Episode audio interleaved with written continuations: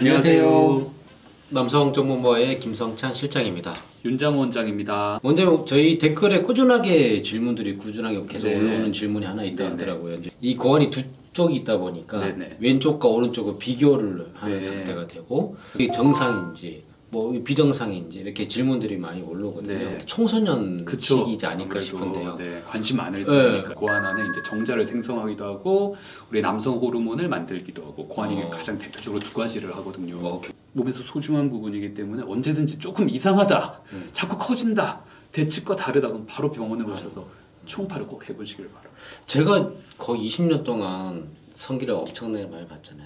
근데 고환이 똑같은 사람이 한 명도 없어요. 그렇죠. 네, 조금씩 차이는 네네. 있거든요. 네네. 근데 이제 지금 이제 이렇게 말씀하시면 다르네? 바로 병원 오신 분들이 많을 것 같은데 네. 지금 원장님 말씀하시는 거는 이게 차이가 엄청나게 좀큰 차이를 네, 말씀하시는 거죠? 우리 얼굴도 그렇잖아요. 반 딱 나눠서 보면 네. 눈 모양이나 이런 게 좀씩 다르거든요. 네네. 고환도 사실 똑같을 수는 없습니다. 이전에는 크게 같았는데 한쪽이 좀 자꾸 커지는 것 같아요. 가장 대표적으로 고민해봐야 될게 아, 처음부터 이게 나오면 좀 그런데 고환암입니다. 아, 네. 고환암의 경우 가장 이렇게 호발하는 연령대가 네. 청소년입니다. 그러니까 이- 특히 20대 초반 한쪽 고환이 계속 커져요. 네. 근데 중요한 건 전혀 아프지 않습니다. 고환암 같은 경우는 또 재발이 또 약간 있는 암입니다. 그럼 반대쪽으로 넘어가는 네, 거. 그래서 어, 재발을 막기 위해서 항암 치료를 하면 네. 반대쪽 고환이 이 정자를 만들어내는 능력이 급격히 떨어질 수 있어요. 그러면 빨리 정자를 채취해서 그 보관하는 정자은행 이렇게 네, 뱅킹을 하고 이렇게 하는 경우도 있는데 참 안타까운 그런 일이 많죠. 두 번째로 그 같은 연령대 네. 청소년 중에서 또 고환이 한쪽이 좀 크다.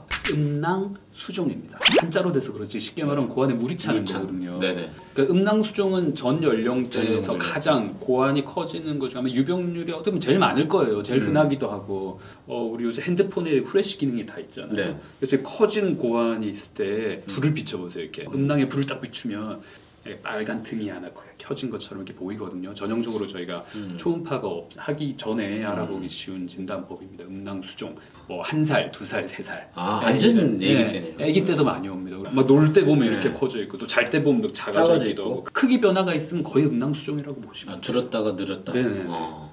큰 근데 크기 변화가 없는 음낭 수종도 있기 때문에 네. 점점 점점 점 이렇게 점점 커져서 이게 나중에 이제 언제 오시냐면 이런 경우도 보면 걷기 힘들다 걸려 가지고 불편하신 음, 음, 거예요. 음. 그때 좀 이제 제 주먹만 하게 되면 이제 불편해지기 네. 시작하시거든요. 이런 경우는 간단한 수술로 치료 가능하시기 때문에 음.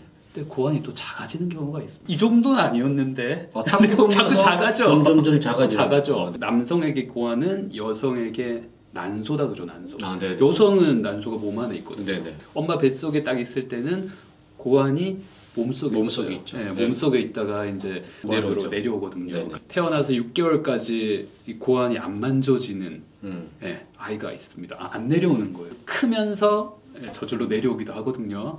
그래서 이런 거를 잠복, 잠복 고환. 고환. 이게 또 좀 안타까운 게 태어났을 때부터 생기는 질환이기 때문에 네. 아무리 늦어도 1, 2년 사이에 교정을 해줘야. 제대로 자랍니다. 고환 우리 애들 어렸을 때 보면 할머님들이 아우 그 남자애는 그 밑에 벗기고 키워야 돼 시원하게 음, 그런 얘기. 하잖아요.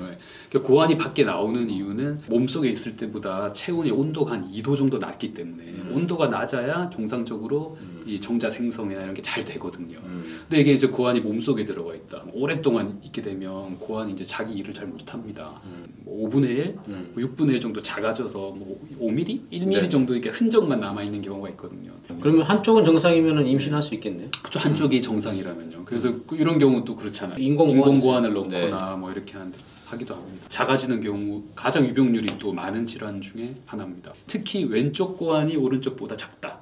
그런 경우에는 정계 정맥류라는 정계 정맥류. 질환이 있습니다. 하지정맥류 네네. 아시죠? 다리 종아리 다리 이렇게 막 혈관. 늘어나가지고 네. 지렁이처럼 되신 그렇게 왼쪽 고환 위에 정맥들이 음. 예, 늘어나는 경우가 어, 유병률이 15%나 됩니다. 오. 예, 근데 혈관들이 고환을 감싸고 있는 거예요. 그러면 고환이 점점 점점 작아집니다. 음. 불임의 남성 요인 중에 가장 많은 게 바로 정계정맥. 그래서 이런 경우에는 정계정맥류 교정술을 하시면 네. 또 다시 정자 능력이 조금 좋아져서 어, 임신 능력이 올라오기도 합니다. 이렇게 네. 두 가지 질환이 네. 있겠습니다.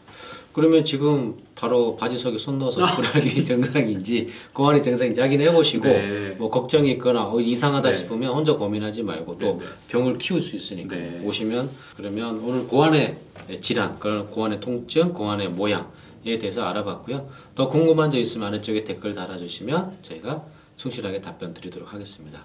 오늘 좀 여기까지 하도록 하고요. 네. 네, 다 좋은 답변 감사합니다. 감사합니다. 네, 감사합니다. 감사합니다.